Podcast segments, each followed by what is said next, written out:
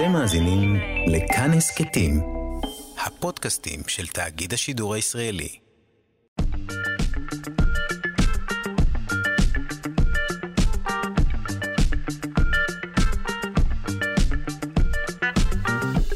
שלושה שיודעים.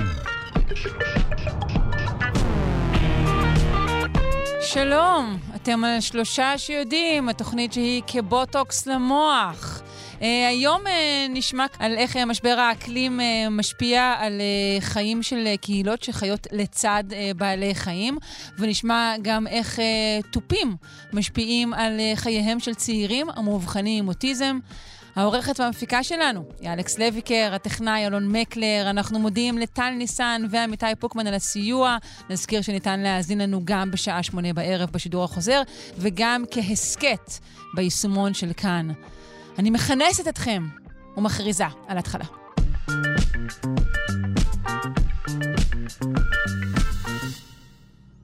איך באים תינוקות לעולם?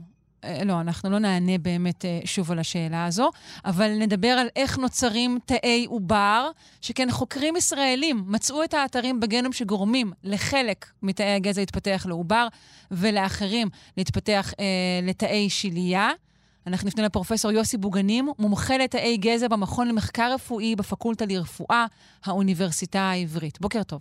בוקר טוב. אנחנו מדברים על, על תוכנית העל, תוכנית ההפעלה ל, ל, ליצירת uh, תאי גזע עובריים, נכון? יותר נכון, תוכנית ההפעלה שמאפשרת לתאי גזע עובריים לייצר במהלך ההתפתחות את כל סוגי uh, אברי ותאי העובר. אוקיי, okay. אז איך בעצם נוצרים תאי גזע עובריים? אוקיי, אז שזה אני צריך לתת איזו הקדמה קטנה. בוודאי. אז אחרי שתא זרע מפרה תא ביצית, נוצרת, אה, נוצר תא מיוחד מאוד שנקרא זיגוטה. הזיגוטה יש לה את היכולת לייצר את כל התאים העובריים ואת החוץ עובריים. Mm-hmm. אז אחרי ההפריה, התא הזה עובר אה, חלוקה, הופך לשני תאים, ארבעה תאים, שמונה תאים וכן הלאה.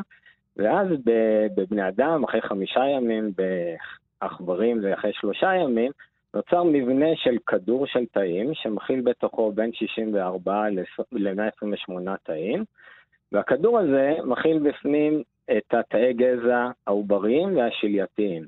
אוקיי. Okay. תאי גזע העובריים ייתנו את כל אברי העובר, גזע השלייתיים ייתנו את כל תאי השליה. איך מחלקים מי זה מי? או, oh, זו השאלה שבעצם אה, ניסינו לענות. איך בעצם מתא בודד אנחנו מקבלים בסוף יצור עם מעל 300 אלף תאים, או אם למקד את השאלה זה איך ההחלטה הראשונה ביותר להתפצל קורית. איך מתא אחד שיש לו את היכולת לעשות הכל, אנחנו מקבלים שני סוגים של תאים. Mm-hmm. אז פה אנחנו, בשביל זה יצרנו אה, תאי גזע אה, עוברים ושלייתים מלאכותיים. כן? ולמה זה? כי כדי לחקור את העובר עצמו, אה, אנחנו מאוד מוגבלים במחקר בעובר עצמו, כי מספר התאים מאוד, מאוד קטן, ואין לנו חומר מספיק לבצע את האנליזות. בשביל זה השתמשנו בטכנולוגיה אחרת, שאנחנו לוקחים תאי עור, ואת התאי עור מכניסים להם או גנים עובריים מסוימים, או גנים שלייתיים מסוימים ויוצרים תאי גזע עוברים מלאכותיים ותאי גזע שלייתיים מלאכותיים. שהם זהים שאנחנו... לטבעיים? הם זהים לגמרי לטבעיים בכל הרמות שנבדקו. Mm-hmm. וזה בעצם מאפשר לנו לחקור מה שאנחנו רוצים, כי אנחנו בלתי מוגבלים בכמות החומר הביולוגי שיש לנו. Okay. כן.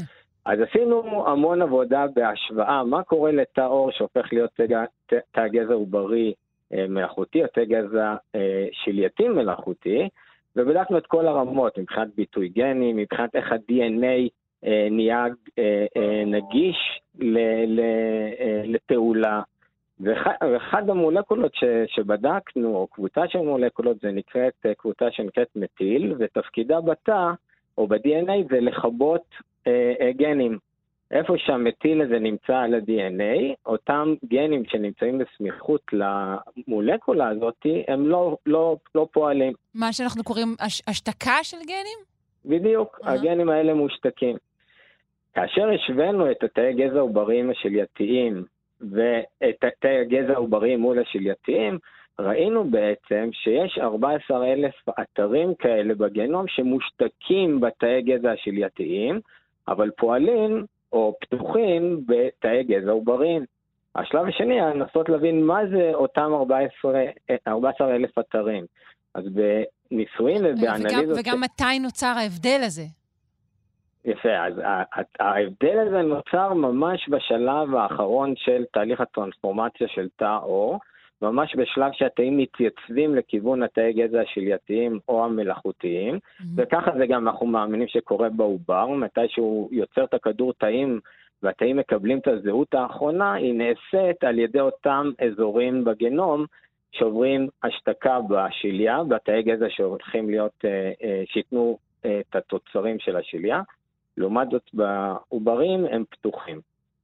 אז בעצם ההשוואה הזאת מצאה לנו את אותם 14 אלף אתרים, שאחרי זה באנליזות נוספות שעשינו ראינו שהם אחראים להתפתחות כל אברי ותאי העובר. וזה בעצם אפשר לנו ממש אה, לזקק את האזורים שאחראים להתפתחות כל uh, תאי העובר. הבנתי. לאורך כמה זמן המחקר הזה יתבצע? זה נשמע מחקר מאוד מורכב. זה מחקר באמת מאוד מורכב, ולקח לנו בערך שש שנים אה, עד שהגענו בסוף אה, לפרסום.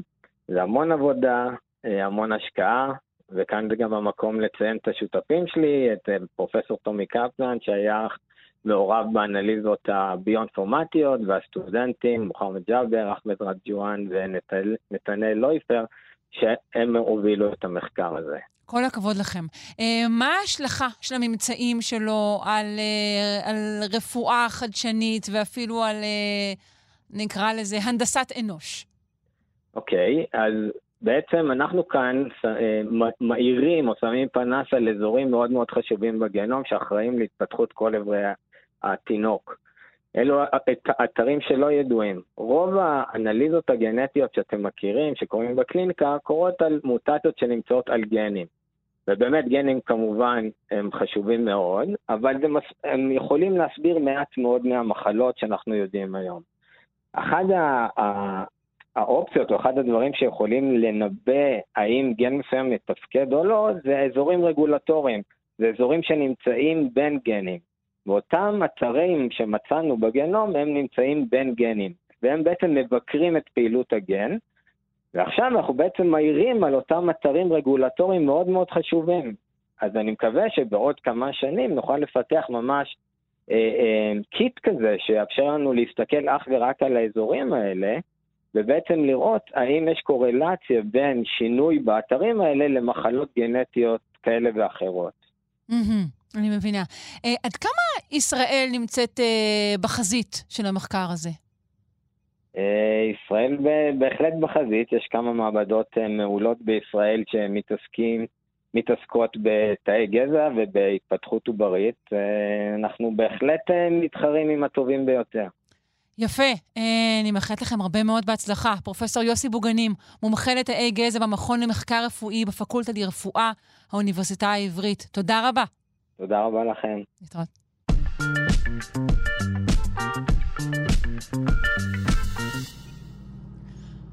לרגע אחד, באפריל האחרון, אה, קליפורניה הייתה מדינה שהצליחה לייצר 100% אנרגיה ירוקה, אבל אה, מפח הנפש לא איחר לבוא.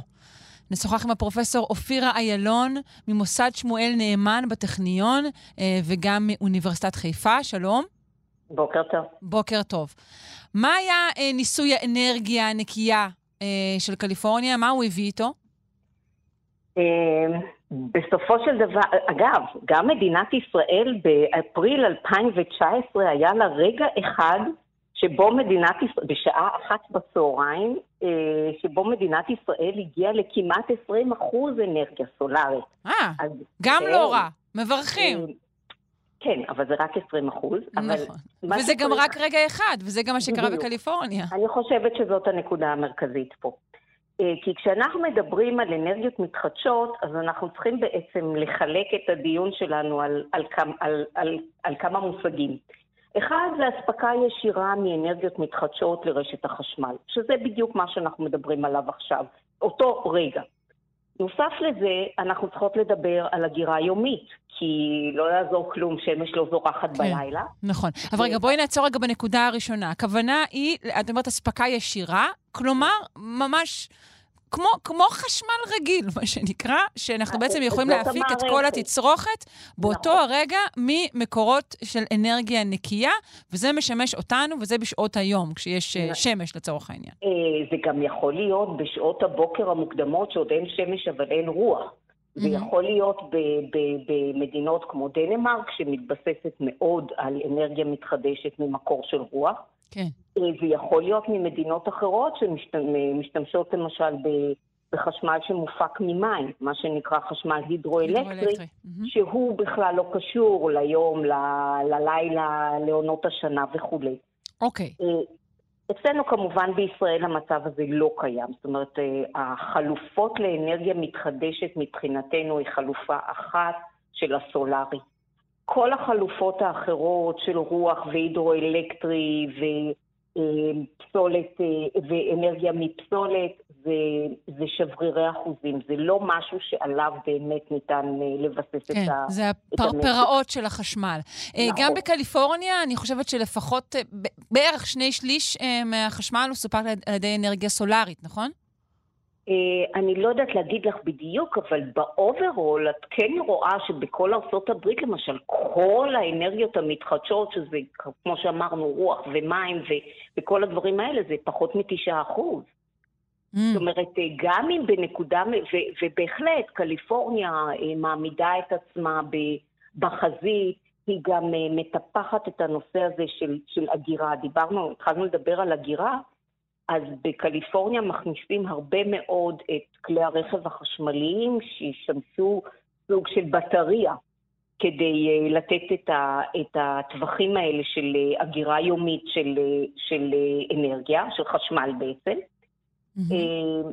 ומעבר להכל, אנחנו גם צריכים לדבר על אגירה בין-חודשית, כי זה נורא נחמד שבחודש אפריל, כשהביקושים לאנרגיה, קליפורניה אגב, מזג אקלים מאוד דומה לשלנו, אפריל אנחנו לא מי יודע מה מדליקים את המזגנים, אז אנחנו באמת יכולים לספק אחוזים גדולים מהחשמל באמצעות אה, האנרגיה המתחדשת.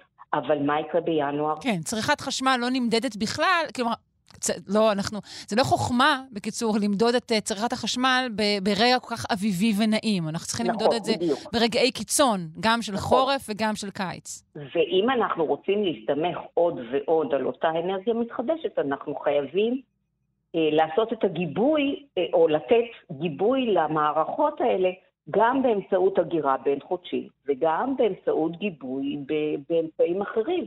וזה יכול להיות גם גיבוי באמצעות דלקים פוסיליים. זאת כן. אומרת שאנחנו חייבים לייצר את התשתית שבמקרה ולא יהיה שמש, במקרה ולא תהיה רוח, או, או מה שזה לא יהיה, חייב להיות גיבוי. כי אה, מבחינת, למשל, עכשיו, on top of כל הדברים שאמרנו, ישראל היא גם אי. זאת אומרת, אם קליפורניה מתחייבת ל-X אחוזים גבוהים של אנרגיות מתחדשות, היא יכולה לקחת ממדינות שכנות לה. אה, אנחנו לא יכולים לעשות את זה כן. כרגע.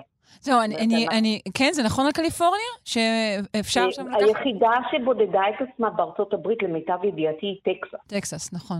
אה, למרות שקליפורניה מאוד רוצה, מכיוון שזו נכון. בעצם המדינה העשירה ביותר, הם מדברים מדי פעם על עצמאות כלכלית והיפרדות משאר המדינות שהם נכון, נכון. כתלות אבן ריחיים על צווארה הכלכלי. אבל, אבל הרשת קיימת. זאת אומרת, במקרה של כשל יש גיבוי אה, רשתי. Mm-hmm, אה, okay. לנו אין. נכון. אז, אה, אז אנחנו בהחלט ב, ב, בדבר הזה. אוקיי. Okay. אה, עכשיו בואי נדבר על הקיץ אה, בקליפורניה, ונעזוב רגע את, את, את נושא האנרגיה הנקייה, שהם כן הגיעו באמת לאחוז יפה של אספקה של חשמל נקי, אבל מה שבעצם אומרים זה שבקיץ הזה, כבר בקיץ הזה בקליפורניה העשירה, יהיו מיליונים שיישארו ללא חשמל. אה, פה נכנסים אה, שינויי האקלים וההקצנה באירועים, אה, באירועים של גלי חום וטמפרטורות גבוהות במיוחד, ואז דרישות המיזוג עולות, גם בבתים, גם בעסקים, גם בתעשייה. ועדיין היכולת של הפאנלים או של כל טכנולוגיה אחרת שיש להם לקלוט את השמש הזאת היא נתונה, זאת אומרת האספקט המותקן הוא נתון, הם לא יכולים מעבר לזה. ולכן אם אתה צופה קיץ חם במיוחד וביקושים גבוהים מאוד לחשמל בגלל הקיץ החם, אז הם עלולים למצוא את עצמם בבעיה. כן, אה, זה צפי. גם בעיה של אספקת חשמל וגם של התייקרות. כן, כי אז אתה חייב להכניס פה את כל המערכות גיבוי שדיברנו עליהן, ואם הגיבוי הוא נניח על גז, ואנחנו יודעים מה קורה למחירי הגז היום בגלל אה, אה, אה, מלחמות, אז אנחנו מבינים שהגיבוי יהיה גיבוי מאוד יקר כדי לספק לנו את, ה, את הצורך הבסיסי הזה של אה, אה, לשבת במזגן. כן, אז השאלה היא, האם בכלל אנחנו יכולים להגיע, אם יש איזשהו צפי הגיוני להיפרדות מחשמל מזהם, כשזה המצב, שבעצם אנחנו גם צריכים כל הזמן לצרוך יותר ויותר חשמל, אם זה לא מרוץ אבוד. אז תראי, קודם כל, אנחנו עוד לא אמרנו מילה אחת על נושא של התייעלות אנרגטית, וזה מפריע לי שאנחנו לא מדברות על זה. בדיוק, הנה זה הרגע. אז, אז זה נושא שלדעתי הוא לא, הוא לא מספיק בשיח. הוא לא מספיק בשיח בוודאי, בוודאי בישראל. אמ, ואנחנו כן באיזושהי אופוריה כזאת של יהיה בסדר. לא, לא יהיה בסדר. אה, אני, אני אספר לך למשל שבדיוק אה, אתמול דיברתי עם אה, ידיד שחי בדרום אפריקה, השעה אצלו הייתה שמונה בערב, בדרום אפריקה כזכור עכשיו חורף, הוא אומר אני יושב מתחת לשמיכה בבלקאוט מתוכנן מראש, כי אמרו לי שבשעה שמונה יכבו את האורות ואת החשמל ואת ה, את כל אספקת האנרגיה, כי אין. כי אין. אז הבחור יושב מתחת לשמיכה ומתחמם. אה, mm. רגע, ואיך דיברתם? אני תוהה, בעזרת אה, אה, כוסות קוטג' כאלה? כן, הוא הטעין את הטלפון שלו מראש. אוקיי. אז, אז הנושא, גם בסינגפור אגב, שמדינה שאנחנו כל הזמן מסתכלים עליה בערגה, על איך הם מנהלים, הם בהחלט בתוך הסיסטם שלהם, יש blackout. הם לוקחים את זה בחשבון שלא יהיה חשמל. אבל אה, זה לא, לא על זה אנחנו מדברות כשאנחנו אומרות התייעלות אנרגטית. נכון, זאת אומרת, זה הצד השני, זה כשלא התייעלת מספיק ולא... עכשיו, גם בואו נדבר שנייה על, ה, על החוסר היגיון הזה בלהתקין מערכות סולריות מאוד מאוד גדולות, להוליך את החשמל על פני קילומטרים, להביא אותו לתוך מערכת בלתי יעילה אנרגטית, זה הרי הכי lose-lose situation שאנחנו יכולים לחשוב עליו בכלל.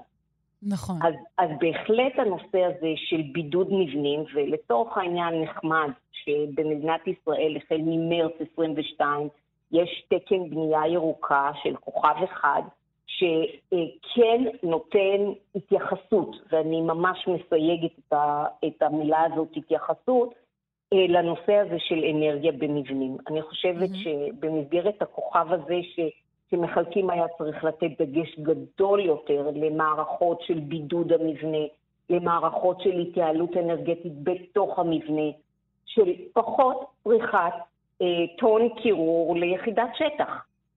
אה, ואפשר לעשות את זה, ויש טכנולוגיות כאלה, אה, וצריך לשלב את כל הדברים האלה ביחד. בהחלט, אה, לא יהיה מוצא, אה, קוד הצריכה תישאר כמות שהיא, לא יהיה מוצא לדברים. חייבים למצוא דרך באמת אה, להתייעל ולחסוך. ה-business as usual לא יכול להיות כזה. בהחלט. תודה רבה לך, פרופ' אופירה איילון, ממוסד שמואל נאמן בטכניון ומאוניברסיטת חיפה. יום טוב. ובוא נפתח חלון במקום שנפעיל את המזגן. וואו, אני כל כך איתך. את יודעת שהחלון כאן מוברג באולפן הזה? אבל זה נושא לשיחה אחרת. את בטח קופאת מקור שם. כמובן, אני עם סוודר, באמצע הקיץ. זה, זו ההתייעלות האנרגטית שיש כאן. תודה רבה. יום טוב. ביי.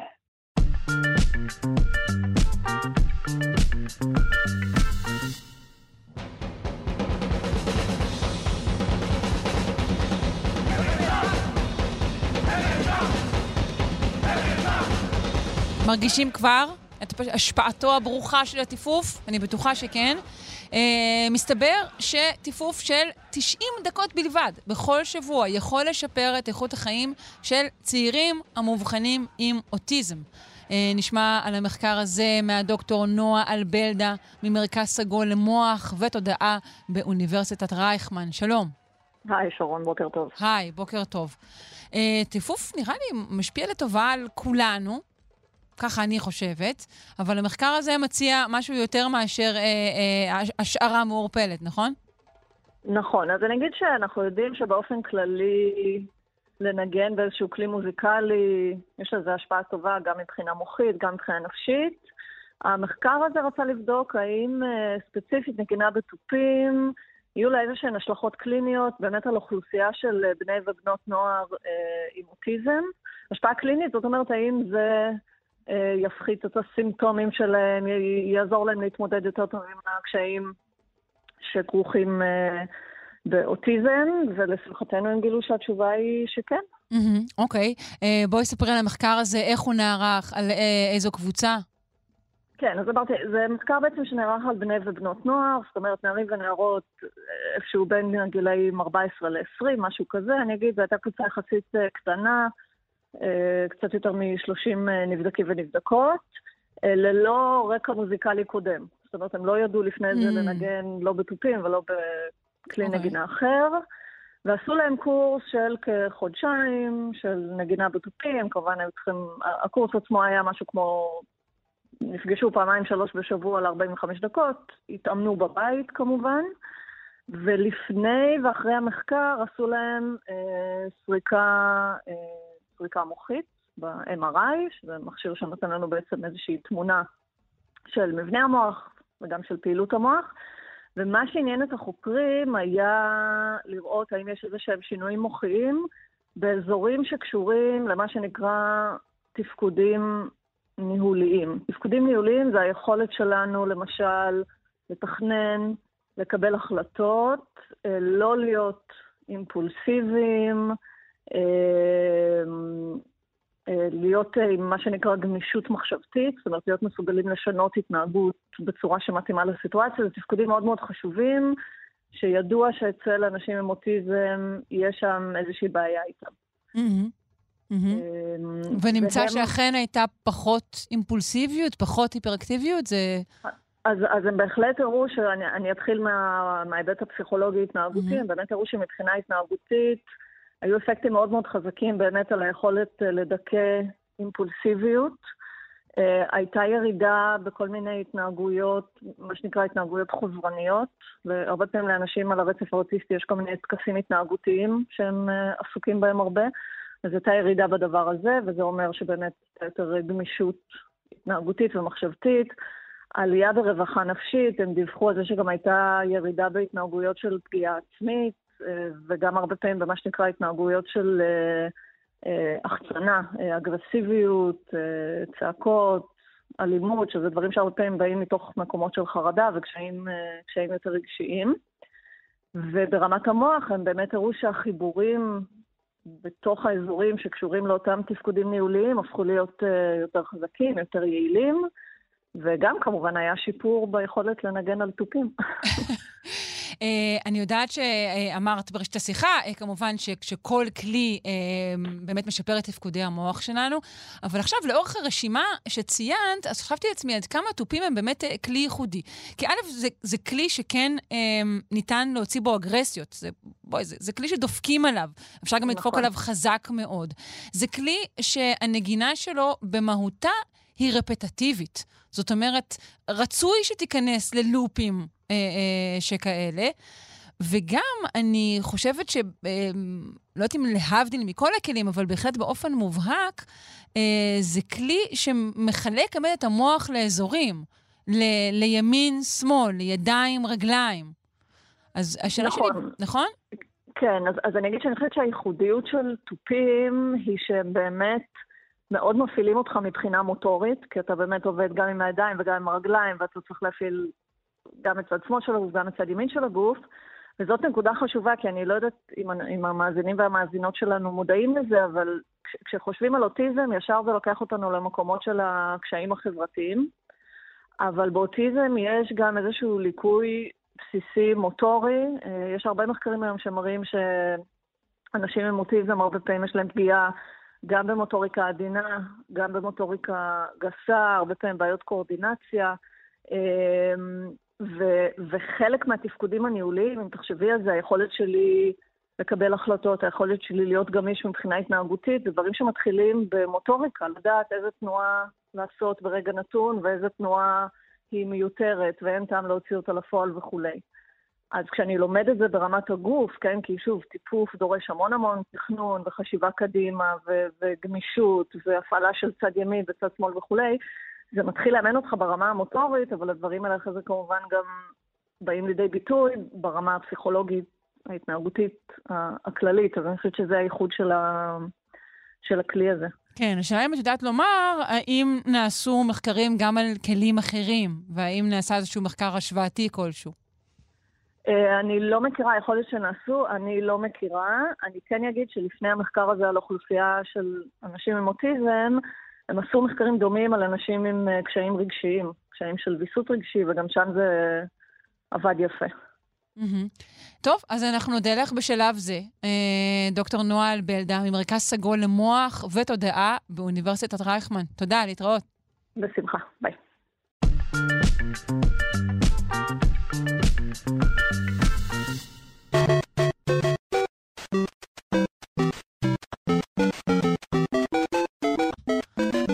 אני רק רציתי לאסוף מהדואר את החבילה של uh, 100 ברווזי הגומי שהזמנתי. אני לא מבינה מה קרה, מדוע קרס הכל. אנחנו רוצים לשוחח על הקלות הבלתי נסבלת של פישינג דרך הודעות אס.אם.אס. Uh, ולשם כך נגייס, כרגיל, את רועי בינדרמן, יועץ בכיר לאבטחת מידע ומנכ"ל Go Systems, שירותי מחשוב. היי, שלום. היי, בוקר טוב. החבילה שלך הגיעה, בוא לקחת אותה, כן. זה מספר הקוד. ברווזי הגומי. ברווזי הגומי שלך הגיעו, אנא הקש את המספר הזה ובוא אליי. כן, זה הרבה יותר, זה לא צריך להקיש כלום, זה בדרך כלל מגיע עם איזה לינק של בוא תאשר, או בוא תיקח, או בוא לא משנה מה. כן. אה, סמן לשליח שזה אכן אתה שהזמנת את כל הברווזים האלה. כן, בדיוק. רק תאשר לנו, רק פה, רק שם. ובשנייה אחרי זה אין לך טלפון ואתה לא יודע באמת מה קרה וכולי וכולי. אז רגע, קודם כל בוא נדבר על מה זה פישינג, בכל זאת נגדיר את המושג. אז פישינג בעצם זה דיוג, למרות שכשכותבים אותו אה, בלשון המקצועית הזה לא, הוא לא מתחיל ב-F, הוא מתחיל ב-PH. כן, כי זה כאילו יותר קול להתחיל ב-PH. אה, לא, לדעתי כי רצו להבדיל את זה באמת נכון, מדייג.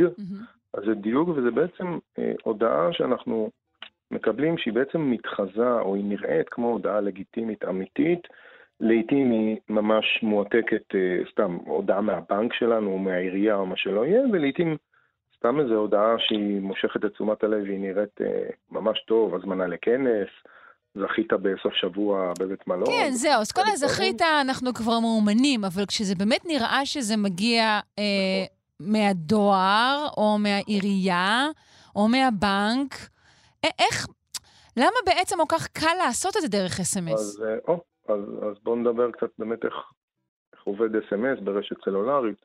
בכלל, שווה אולי שנקדיש פעם פינה על איך עובדת רשת סלולרית, כי היא עובדת קצת, קצת שונה מרשת האינטרנט, אה, אבל בגדול, ברשת סלולרית יש אה, ממש רכיב שלם, שרת שלם, שקוראים לו SMSC, והוא השרת שאחראי על ה-SMSים. מדובר אגב בפיצ'ר מאוד מאוד מאוד ותיק והיסטורי. SMSים יש בכדור הארץ כבר, לדעתי, 30 שנה לפחות. אה, הוא לא כל כך השתנה, הרכיב הזה לא, לא השתנה מהותית ברשתות הסלולריות, ובעצם SMS שהוא יוצא מהשולח לנמען, אה, אפשר להגיד שזה נגיד כמו מעטפת דואר, זאת אומרת, חייבים לכתוב כל מיני פרמטרים על כל צד של המעטפה כדי שזה יגיע. למשל, אם נלך לאילוסטרציה של מעטפת דואר, אז נכון, יש את הצד של השולח, אז מי זה, ומה זה, ומאיזה כתובת, וכולי וכולי, ואז יש את הנמען, אותו דבר, צריכים...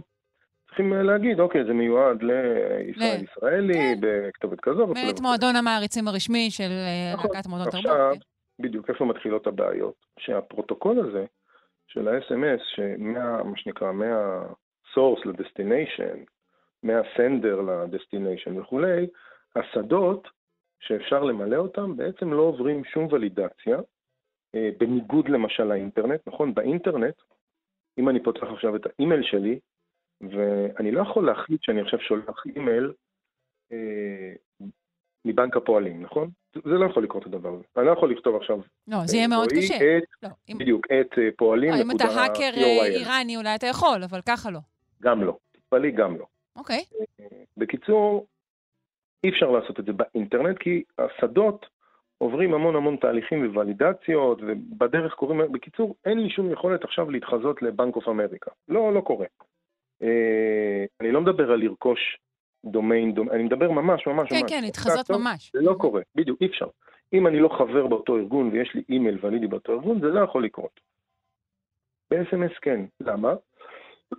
מכיוון שהשדות יש ב-SMS כל מיני שדות, כמובן, אה, מי השולח, מי הנמען, מאיזה כתובת, מאיזה מספרים, מי הקרייר, הקרייר זה איזה רשת, איזה רשת לוקחת אותי בעצם. למשל, כשאני בחו"ל, ואני קניתי נגיד, אה, או עשיתי אה, חבילה לחו"ל, אז נניח כשאני נמצא סתם ב-UK והתחברתי לרשת וודאפון, אז ב-SMS וגם בפקטות שיוצאות בכלל בתקשורת, כתוב שה-carrier שלי הוא Vodafone, אבל אני בעצם שייך נגיד לרשת אה, פרטנר או סלקום או פלאפון או מה שזה לא יהיה או, או מה שלא יהיה. בסדר? יש הבדלים. זאת אומרת, הרשת תמיד יודעת אה, מי אתה ומה אתה ואיפה אתה נמצא. ועוד פעם, דווקא ב-SMS, כל השדות שאפשר למלא אותם, או חלקם, לא עוברים שום ולידציה. ולכן... כלומר, אני יכולה להכריז על עצמי כנפתלי בנט, לצורך גוגל. העניין, או מנכ"ל גוגל, ו- ולכתוב לאנשים הודעת SMS חגיגית? לחלוטין. התחרטתי, אני נשארת בתפקיד. אוקיי. יכולה לרשום CEO את google.com, וואלה, יעבור. למה?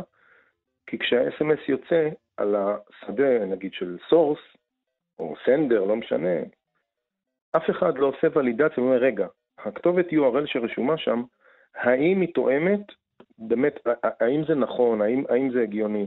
עכשיו, בוא נניח באמת סתם בצורה גם כן ציורית. אני עכשיו יושב במדינת ישראל, רושם CEO את facebook.com ושולח, הרי זה לא הגיוני, נכון? ה-CEO של פייסבוק לא יושב במדינת ישראל, בדוק. הוא נמצא בארצות הברית. אתה יודע, כאילו, ראיתי אותו מדווש עם אה, טרנטינו בכיכר מילאנו, אבל כן. בקיצור, אין שום ולידציה ואין שום עימות שמה שכתוב בכתובת ה-URL או באימייל או מה שלא יהיה, הוא באמת נכון. ולכן, אפשר לכתוב www.עיריית.ניו-יורק.com וזה יעבור. אוקיי, אז איך אנחנו יכולים, uh, לסיכום העניין, uh, יש לנו בכלל דרך להימנע? הרי לא, הזמנו את ברווזי הגומי האלה, מה נעשה? כרגע, כרגע הדרך להימנע היא פשוט לקרוא טוב את ההודעה ולהגיד, רגע, אה, כי אי אפשר לעבוד כרגע אחרת. אין, אין, אין איזה כלי טכנולוגי שכרגע יודע לעשות את זה. אגב, חברות הסלולר, אם הם נורא ירצו, או למשל אם הרגולטור יכריח אותם, זה יהיה קצר, הם יעשו את זה. כרגע אף אחד לא מכריח אותם, אז כולם... אבל ממש... אולי יש בזה גם איזשהו יתרון של, לא. של, של רשת ה-SMS שהיא, שהיא ככה... לא, בטח יש איזשהו יתרון. לא, אז יש שם לדעתי פשוט חוסר חשיבה, או פעם כשיצרו את זה לפני 30 שנה, לא היה כל כך הרבה אה, האקינג וזה, אז אנשים לא חשבו, לא חשבו שזה יהיה כזה חמור. העניין הוא שהדבר היחיד שכרגע אנחנו יכולים לעשות זה, אגב, כמו בהודעות פישינג, בכלל, כשאתה מקבל הודעה, כרגע פשוט להפעיל את ה-common sense ולהגיד, רגע, הדבר הזה הוא בכלל הגיוני שהוא יגיע אליי? אני בכלל מחכה לדבר הזה? אני הזמנתי פעם כל כך הרבה סטיבה, מה פתאום? זה. הדבר הזה שכתוב לי פה הלינק הזה, זה משהו שבאמת אני מכיר, אני, אני, אני, יש לי קשר לדבר הזה, ואם לא, אז הכי טוב, אה, כמו שאמרו פעם, אה, זה, בזהו זה, לא להתפתות לזכות בשטח, לא ללחוץ. כי באמת העניין הוא שאחרי שלוחצים, זהו, זה כבר אבוד. אין לך מושג לאן זה הולך. זה בטוח כבר לא הולך לאן שקיבלת, אלא לאיזשהו שרת, אה, נקרא לו שרת אה, תקיפה. והוא כבר מוריד קוד למובייל שלך או למחשב שלך, וזה כבר נהיה סרט שעכשיו לצאת ממנו באמת, זה או שזה עולה המון כסף, או, ש... או שזה עולה המון עוגמת נפש, או שגם וגם. ולכן אני אומר, בשלב זה, כל ההודעות המוזרות האלה שמתקבלות ב-SMSים, ומתקבלות הרבה, גם אני מקבל כל מיני דברים, רק ברור לי שזה לא מיועד אליי, כי אני קורא, זה מצחיק אותי. כן, לא, ה-SMS הוא שדות של אקזוטיקה. אה, נגיד, אה, באיזה בית מלון, אני לא מילאתי שום טופס. מה זאת אומרת, זה אנחנו שלחנו לך, בינדרמן, כן. רגע, סליחה, זה מהתוכנית. אז כן, אני אומר, תחשבי, לא מילאתי הרי שום טופס, לא השתתפתי בשום... מאיפה זה הגיע, כאילו? אלה הודעות שברור, ברגע שאתה מבין, שאתה אומר, רגע, אין לי שום קשר לזה, לא יזמתי את הצעד הראשון, אז נו, ברור שזה הגיע, זה, זה קשקוש. ברור שאם אני לוחץ, אני כנראה ניזוק. נכון. אז זה כרגע common sense זה להיות מאוד זהירים. אני מקווה שמתישהו חברות הסלולר, בכלל, גלובלית, ייכנסו לתחום הזה ו... ויעשו בדיוק מה שעושים ברשת האינטרנט, ימנעו את השטויות האלה. רועי בינדרמן, יועץ בכיר לאבטחת מידע ומנכ"ל Go Systems, שירותי מחשוב, תודה רבה לך. ביי ביי, יום טוב. ביי.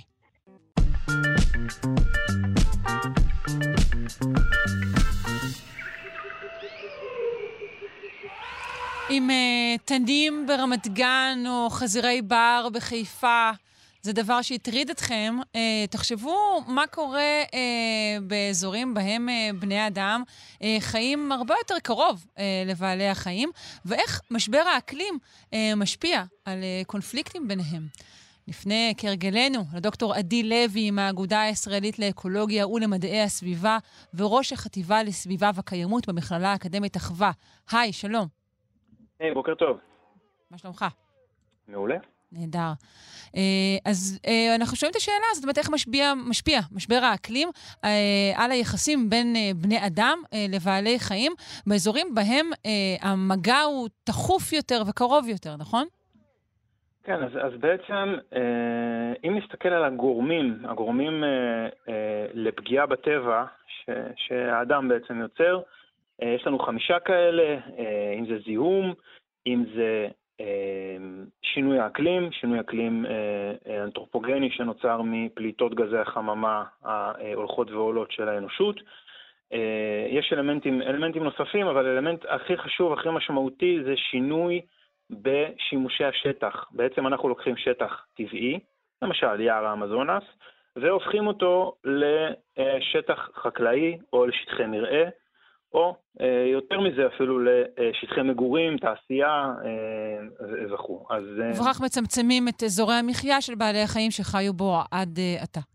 נכון, אז זה דבר אחד שאנחנו עושים, אבל יותר מזה, אנחנו הרבה פעמים גם מעבירים כבישים, מעבירים גשרים, מעבירים כל מיני תשתיות, ש... או אפילו את, ה... את מקומות היישוב לא מייצרים צמוד למקומות יישוב קיימים, אלא באמצע שטח, ואז אנחנו לאט לאט יוצרים מה שנקרא פרגמנטציה. בעצם קיטוע, קיטוע של השטח הטבעי, Mm-hmm. וככל ששטח מקוטע יותר, ככה קשה יותר לבעלי חיים להתקיים בו. כן, אז כמה המסדרונות שלעיתים אה, בונים, אני יודעת, נכון? יש מסדרונות כאלו של, של, של טבע שמיועדים למעבר של בעלי חיים בין אזורי המחיה שלהם. עד כמה זה עוזר? אה, זה יכול לעזור, זה תלוי באיזה בעלי חיים מדובר בסוף, כן? כי גם נושא הקיטוע הוא מאוד uh, תלוי, זאת אומרת, מה שטוב לפרפרים, או לציפורים, אה, לא טוב לפילים, למשל, שצריכים שטח מאוד מאוד גדול, כן. וגם אה, קיטוע של שטח הוא מאוד בעייתי מבחינתם, צריכים מרחב מחיה גדול, או לטורפים שצריכים מרחב מחיה גדול. אה, זה סיפור אחד, לעומת בעלי חיים מכרסמים קטנים שצריכים אולי מרחב הרבה יותר קטן. אז זה, זה תלוי בעל חיים קודם כל, אבל קיטוע באופן... באופן אה, ודאי הוא לא דבר טוב לטבע, כי הוא בעצם יוצר הפרדה בין אוכלוסיות, אה, וכשמדובר גם על בעלי חיים גדולים הוא הרבה פעמים יוצר אה, הפרדה ממש בין קבוצות שונות באותה אוכלוסייה, ואז הן לא יכולות להתרבות עם קבוצות אחרות, והן מתרבות בתוך עצמן, מה שכמובן מאוד בעייתי כשמדובר בכמויות קטנות, אוכלוסייה קטנה מאוד. Mm-hmm. אז אנחנו מדברים על מחקר באמת שבודק אה, אה, מחקר של אוניברסיטת טוקיו, שבודק בעיקר את הסיכונים של יחסי אדם-פיל, נכון? נכון. אז בתאילנד יש אה, טבע, לא מעט טבע, במיוחד אה, בצפון המדינה, אזורים מאוד מיוערים ורחבים, ויש שם בין 3,000 ל-4,000 פילים שחיים בבר, מעבר לפילים שהאדם שם משתמש בהם שימושים אה, לא, לא מיטביים, ולפעמים תיירים גם אה, נופלים למלכודת הזאת של לרכב על פיל, כאילו זאת חוויה טבעית. כן, נדמה לי שצריך אה, להגיד שהפילים נופלים למלכודת הזאת של רכיבה על פיל, ולא התיירים, בהחלט, אבל בסדר? בהחלט, כן. אז, אז יש גם בטבע לא מעט, אלפים, אלפים של פילים, ואותם פילים בטבע בעצם חיים בשטח במשותף עם חצי מאוכלוסיית תאילנד, באזורים הכפריים של תאילנד. ובאזורים האלה מתרחש לא מעט בירוע, בירוע יערות בעצם, אה, הרס של יערות, קיטוע של יערות והתרחבות אזורים חקלאיים. גידול האוכלוסייה שם, צריכים יותר מזון, מקורות פרנסה, ובעצם מתרחבים על חשבון השטחים הטבעיים, מה שדוחק את הפילים לאזורים מצומצמים יותר. ואפילו לכתמים בתוך השטח, שבעצם עלולים להיות מנותקים אפילו אחד מהשני. Mm-hmm. מה שעוד אפשר להגיד על זה, זה שאם מדובר בקיטוע, נגיד שדות חקלאיים וגדרות, מה שקורה הרבה פעמים במסדרונות אקולוגיים פה בארץ, שזה בעייתי להרבה בעלי חיים, אז פילים זה לא עוצר. ואם יש לנו שדה חקלאי ופיל שרוצה לעבור שם, אז הפיל יעבור שם ואפילו יעצור ויאכל. ופה אנחנו מתחילים בקונפליקטים אה, בין אותם אה, תושבים אה, באזורים הכפריים שרוצים לגדל מזון להתפרנס, לבין אה, בעלי חיים שרוצים לאכול. אוקיי, okay, ואיך כל העסק הזה מקושר בעצם למשבר האקלים? אוקיי, okay, אז uh, משבר האקלים uh, צפוי להשפיע על אזורי המחיה של הפילים, בעצם על זמינות המזון שלהם, uh, ודרך זאת על uh, אזורי המחיה שלהם. מה שהחוקרים עשו, הם לקחו, קודם כל הם בדקו מספר תסריטים אפשריים, uh, גם uh, אקלימיים וגם סוציו-אקונומיים, מבחינת אותן אוכלוסיות באזורים הכפריים וההתנהלות שלהם, מה הם יעשו, חקלאות, יותר חקלאות, פחות. אה, ובדקו נתונים קיימים של קונפליקטים בין פילים לאדם בין 2000 ל-2019 וניסו לחזות איך יראה המצב בעתיד הקרוב, אבל קצת יותר רחוק, 2024 עד 2044. ובעצם מה שהם מצאו זה שהסיכון המוגבר הוא דווקא באזורים, אה, האזורים הפחות אה, מושפעים אקלימית אולי בהקשר הזה של, של המזון, אזורי צפון, צפון תאילנד, קווי הרוחב הגבוהים יותר, כי בתי הגידול הדרומיים יותר פשוט אה, יהפכו עם הזמן ללא ראויים למחיה לפילים. בעצם mm. ה... אה, אה, הראו איזושהי, בהתחלה איזשהו קונפליקט אה, בין בני אדם לפילים באזורים הדרומיים יותר, כי הפילים יחסר להם מזון, הם בעצם יחפשו מזון בשדות החקלאיים, אבל uh, לאחר מכן פשוט האוכלוסייה שם לא... לא תשרוד או פעמים... תנדוד פשוט צפונה. כן, אה, הקונפליקטים האלה הרבה פעמים מביאים למותם של הפילים, כן, אה, לפעמים גם למותם של אנשים, אבל בעיקר למותם של הפילים, כי uh, אותם uh, אזורים כפריים, החקלאים מנסים להתגונן הרבה פעמים. עוד רגע אני אספר על שיטה, דרך אגב, שהיא לא, uh, לא פוגעת באף אחד מהצדדים ואפילו רווחית לאדם, כדי להתמודד עם זה. אבל uh, בעצם התוצאות מראות שככל הנראה באזורים הדרומיים יותר הם יהפכו ללא ראויים למחיה לטילים, ואותם טילים, uh, חלקם ישרדו, ינדדו צפונה, חלקם לא, ובעצם הקונפליקט העיקרי יהיה דווקא באזורים הצפוניים של תאילנד, ומשם uh, מקבלי החלטות בתאילנד וגם במדינות אחרות שיש בהן uh, טילים וחיות בר גדולות, אה, יכולים להבין בעצם מה הם צריכים לעשות בעתיד, איך לתכנן, כשמדובר על תכנון ארוך טווח של עשרות שנים קדימה, איך צריך לתכנן את הבנייה, את הפיתוח, כדי לאפשר דו-קיום בין, אה, במקרה הזה, בין בני אדם לפילים, ולצמצם את הקונפליקט. אוקיי, מי, מי ייתן ויקשיבו לחוקרים, וכך יפתחו את האזור. אז האמת שבבוצואנה, אם נקפוץ רגע לאפריקה, מדינה שיש בה כשני מיליון אנשים וכמות אה, אדירה של, אה, של פילים. זו מדינה, המדינה היחידה באפריקה שבה, 130 אה, אלף פילים, המדינה היחידה באפריקה שבה אוכלוסיית הפילים בעצם גדלה ב-53% ב-20 השנים האחרונות, ומה שעושים שם, יש קונפליקטים, פילים נכנסים לשדות, פילים פוגעים ב... בגידולים חקלאיים, מגינים עליהם הרבה יותר טוב, ממש ברמה של צבא ו... אה, כדי שלא אה, יירו בהם ציידים ויקחו את החיטים, את השנהב, אבל מה שעושים כדי למנוע את הקונפליקטים החקלאיים זה אה, מגדלים צ'ילי, פלפל צ'ילי, חריף בעצם, מסביב לשדות החקלאיים, תוחמים אותם בגידולי פלפל צ'ילי, ואפילו שורפים את ה... מייבשים ושורפים את הפלפל בשעות הערב. כשהפילים מגיעים לאכול, וזה פשוט דוחה אותם. הריח המאוד מאוד חזק. מעין הדברה ביולוגית נגד פילים, שכזו. הרחקה. לא הרחקה, לא, כן, כן, כמובן. כן. ו, אה, ומעבר לזה יש שם גם גידול, ש... זאת אומרת, אם שורפים קצת ו, ואפילו אם לא שורפים, זה דוחה אותם הריח המאוד מאוד חזק, להם חוש ריח מאוד מפותח. אה, זה גם גידול נוסף שהחקלאים יכולים להרוויח ממנו בסופו של דבר.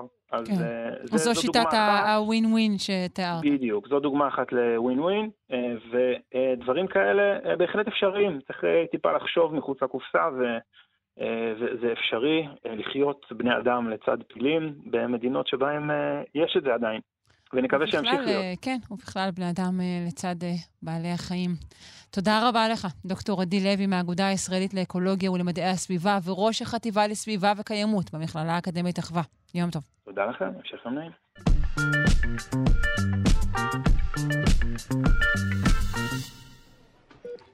גן חדש שהתגלה על ידי חוקרי המרכז הרפואי הדסה ימנע, ככל הנראה, תמותת תינוקות אחרי לידה. נפנה לדוקטור הגר מור שקד, היא ראש צוות ביו-אינפורמטיקה של המחלקה לגנטיקה במרכז הרפואי הדסה. שלום, בוקר טוב. בוקר טוב. Uh, בואי נשמע איך בעצם גיליתם את הגן הזה. פנו אליכן uh, משפחות שנולדו להם ילדים חולים, נכון? נכון. אז סך הכל פנו להדסה, למחלקה לגנטיקה, ארבע משפחות שונות, כולם ממוצא ערבי מוסלמי, ובסך הכל עשינו את האבחון הגנטי על ארבעה חולים שונים, טרום פטירתם. ארבעה חולים ש- שהתופעות שלהם היו דומות ולכן קישרתם ביניהם? נכון, נכון. אנחנו מדברים על שבעה חולים מארבע משפחות שונות שהגיעו בתקופות שונות, מכפרים שונים. המשותף היה הפנוטיפ, הפרזנטציה הקלינית של החולים השונים, והמוצא האתני המשותף, שהיה ערבי מוסלמי. אוקיי. Okay. כן. התינוק שנפטר, או החולה שנפטר הכי מאוחר, היה בן עשרה חודשים. ולמעשה לכל החולים האלו הצענו פה את האנליזה הגנטית שאנחנו יודעים לעשות טוב, שיהיה אקסום, ריצוף אקסומי. Mm-hmm. שבריצוף הזה אנחנו מרצפים את כל האזורים המקודדים של ה-DNA בלי להסתכל על גן ספציפי או גן מסוים נחשד. אוקיי. Mm, okay. רגע, אני רק עוד כן. בשלב האיסוף, כן. על איזו תקופה מדובר? מה אורך התקופה שבין המשפחות האלו הגיעו אליכם? בשנתיים האחרונות, mm-hmm. ארבעת המשפחות הגיעו, בתקופות שונות, דרך מפנים שונים. צריך להגיד שזה שיתוף פעולה בין הדסה לבין מקסד, עם פרופסור בסאם אבו ליבדה, שהפנה את המשפחות מבית החולים שלו. כלומר, מלכתחילה הוא חשד שיש כאן משהו משותף? או שרק בדיעבד לא. זה התגלה? אוקיי, לא. הבנתי. התגלה בדיעבד באמצעות database, מאגר מידע שנקרא הדסום. אולי זה הרגע להגיד שהדסום הוא מאגר המידע שאוסף את כל האקסומים שרוצפו כאן במדינת ישראל דרך הדסה. יש בו 12,000 אקסומים, וחלק מהעבודה שלנו למעשה זה לאתר אה, אה, דמיון בין חולים שונים ושינויים גנטיים משותפים לאותם החולים. אה, אנחנו קוראים לזה אה, שדכן גנים פנימי, אנחנו למעשה עושים שדכנות בין חולים שונים. המשפחות השונות לא מכירות זו את זו. מדובר על ארבע משפחות מורחבות גדולות אה, שמגיעות מאזורים שונים בארץ. אוקיי. Okay. אני, אני רק אגיד שאומנם אנחנו עשינו את האנליזה הזו לשבעה חולים, אבל בכל המשפחות האלו בסך הכל 19, 19 תינוקות נפטרו עד גיל עשרה חודשים. אוי. הבני דודים והאחים, כלומר, היה ברור לנו מעצי משפחה שיש פה איזשהו גורם משותף, אבל כל זה נעשה רק בדיעבד. זאת אומרת, הצלחנו לאפיין את אותו הווריאנט הפתוגני, אותה המוטציה, בארבעת המשפחות בצורה בלתי תלויה, ורק לאחר מכן הקורלציה שעשינו אפשרה לנו להבין שמדובר למעשה במחלה חדשה לחלוטין, שלא אופיינה ולא הוגדרה לפני זה בספרות הרפואית. וואו, אוקיי. כן, מה, מה, מה את יכולה לספר על המחלה הזו? אז, אז קודם כל, הפרזנטציה הקלינית הייתה אה, כשל שגשוגים. מדברים על תינוקות שלמעשה לא הצליחו לגדול ולהתפתח. היה להם אה, שלשול כרוני ומצוקה נשימתית מיד לאחר הלידה. עוד אפיינו בהם בעיות של יותרת המוח, וארתרוגריפוזיס, שזה בעיית שרירים מולדת שגורמת לקיבעון של המפרקים. כלומר, תינוקות שהיו חולים בעצם מרגע לידתם ועד פטירתם המצערת. זה לא משהו שמזכיר מוות בעריסה או משהו פתאומי כזה. אלה תינוקות לא, שנולדו לא, לא, במצב לא טוב. לא טוב. הם היו חולים מאוד. Mm-hmm, כן, okay. הם אוקיי. נולדו במצב לא טוב, הם היו מאושפזים עד לפטירתם, מגיל חודש בתינוקות מסוימים עד גיל עשרה חודשים לכל המאוחר. היה ברור שמדובר באיזושהי מחלה חדשה, ובזכות האנליזה הגנטית שהייתה זהה בין המשפחות השונות, יכולנו גם להגדיר את הגן ואת המוטציה הספציפית שגורמת למחלה במשפחות האלו. Mm-hmm. אז הגן, הגן נקרא MAD, M-A-D-D, שהוא חלבון שמפעיל ומבקר את פעילות של חלבונים שנקראים רב. הרב האלה הם חלבונים נורא חשובים לכל מה שקשור בהפרשה של חומרים בין תא לתא ובין עברונים שונים בתוך התא. Mm-hmm. עכשיו, מה שמעניין פה זה שהבועיות האלה, הווזיקולות שאחראיות על הפרשת החומרים האלו, הן מכילות נוזלים חשובים ושונים, והנוזלים האלו מבקרים את התפקוד התקין. אה, סתם לדוגמה, הם יכולים להכיל קלציום, ואז השחרור משרה את התקשורת בין נוירונים. אה, אבל הם גם יכולים להכיל חומרים שונים, ואז הבקרה היא בכלל על תפקוד אחר. אה, ולמעשה ההיעדר, חוסר בחלבון הזה, בחלבון המד, גרם לשיבוש שהוא רב-מערכתי. וזו הסיבה שאנחנו גם רואים פרזנטציה קלינית מאוד, מאוד מגוונת בחולים האלה, ולא מדובר בפגיעה באיבר או רקמה מסוימת, אלא באמת לפגיעה רב-מערכתית שהיא היא, היא, היא, היא ממש קטלנית בחולים האלו. כן. אה, האם זה קשור לרקע של האב והאם? איך זה עובר? כן, אז בוודאי. זו מחלה שהיא עוברת בראשה אוטוזומלית רציסיבית, אה, כלומר, גם האב וגם האם נושאים את אותו הווריאנט הפתוגני. 아, כלומר, הכרחי שזה יהיה גם האב וגם האם. כך זה קורה. בדיוק. Okay. אוקיי. אכן כך זה קורה. בארבעת המשפחות יש נישואי קרובים. ההורים הם, אה, ברוב המשפחות האלו הם אה, קרובי משפחה.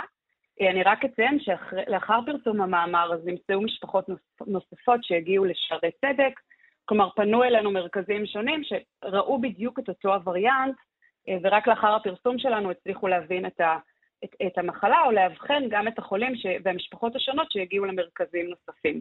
אז אני רק רוצה להבין, למרות שאולי הנושא אינו נוח במיוחד, האם המקור פה הוא מקור אה, גנטי עדתי, כפי שאנחנו מכירים ב, ב, בעדות שונות, מחלות שונות, תמיד עושים לך אה, בדיקות אה, כאלו ואחרות, או שזו תוצאה של נישואי קרובים?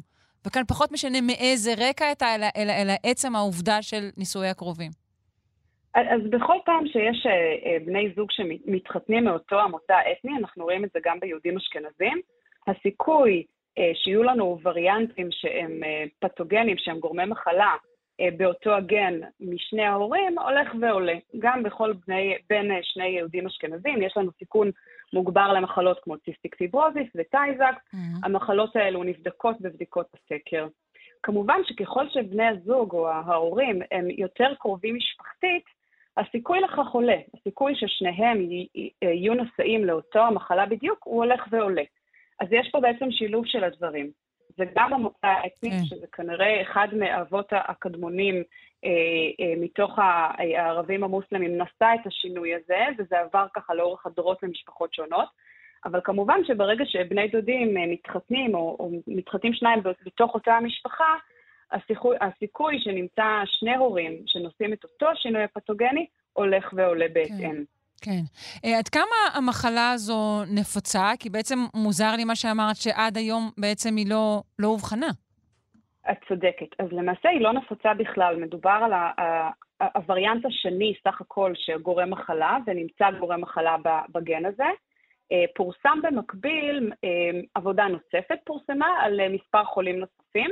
שם המחלה היא קצת יותר קלה מהמחלה שאנחנו רואים פה, אה, אבל כן, מדובר על מחלה שהוגדרה ממש בשנתיים האחרונות לראשונה לספרות הרפואית. אוקיי, okay, ומה אנחנו יכולים להציע בעצם אה, להורים כאלה? האם מעכשיו ייכנסו אה, אה, בדיקות גנטיות אה, ל, ל, למוצא כזה? אז זאת שאלה מצוינת. באמת במקרים כאלו נשאלת השאלה מה השכיחות, מה השכיחות של הנשאות של הווריאנט הזה בתוך ה... בתוך אותו המוצא האתני ש, שבה נמצא, בו נמצאה המחלה. אה, והסף הזה של השכיחות צריך לעבור אה, שיעור מסוים כדי שזה ייכנס לבדיקות הסקר שמבוצעות על ידי אה, משרד הבריאות. Mm-hmm. ואנחנו בדיוק עכשיו עושים איזושהי בדיקה, אנליזה, לשכיחות הווריאנט הזה באוכלוסייה, מתוך מטרה להכניס את זה לבדיקות הסקר ולמנוע הבאה של ילדים חולים נוספים עם המחלה הזאת. כן. אה, מרגע שנולד אה, תינוק, שוב, אמרת שיש כל מיני רמות אה, של, של המחלה הזו, יש איך לסייע לו? יש איך לסייע, לא כל כך.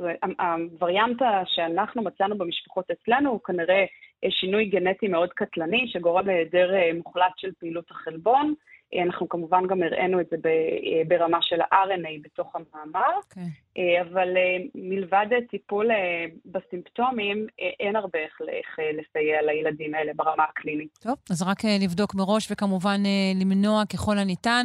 תודה רבה לך, מרתק, דוקטור הגר מור שקד, ראש צוות ביו-אינפורמטיקה, תודה. ראש צוות ביו-אינפורמטיקה של המחלקה לגנטיקה במרכז הרפואי הדסה. יום טוב. Thank you. כידוע לכל אה, מאזיננו הקבועים, את uh, תוכניתנו שלנו לא ניתן להאשים בסיקור נמוך של נושא uh, משבר האקלים או נושאים סביבתיים בכלל, אבל זה לא המצב בערוצים המתחרים ובתוכניות שונות ברדיו ובטלוויזיה. לקראת הוועידה השנתית החמישים למדע וסביבה, אנחנו רוצים לשוחח כאן על מחקר ישראלי חדש שבוחן את אופני סיקור משבר האקלים בתקשורת הישראלית. מנקודת המבט של עיתונאים וכותבי טורים אה, בתחום. הממצאים פשוט נפלאים. לא, הם לא נפלאים בכלל. נפנה לדוקטור ורד אלישר מלכה, מרצה בכירה בחוג לתקשורת המכללה האקדמית עמק יזרעאל, וחוקרת תקשורת ואקלים. שלום. שלום רב.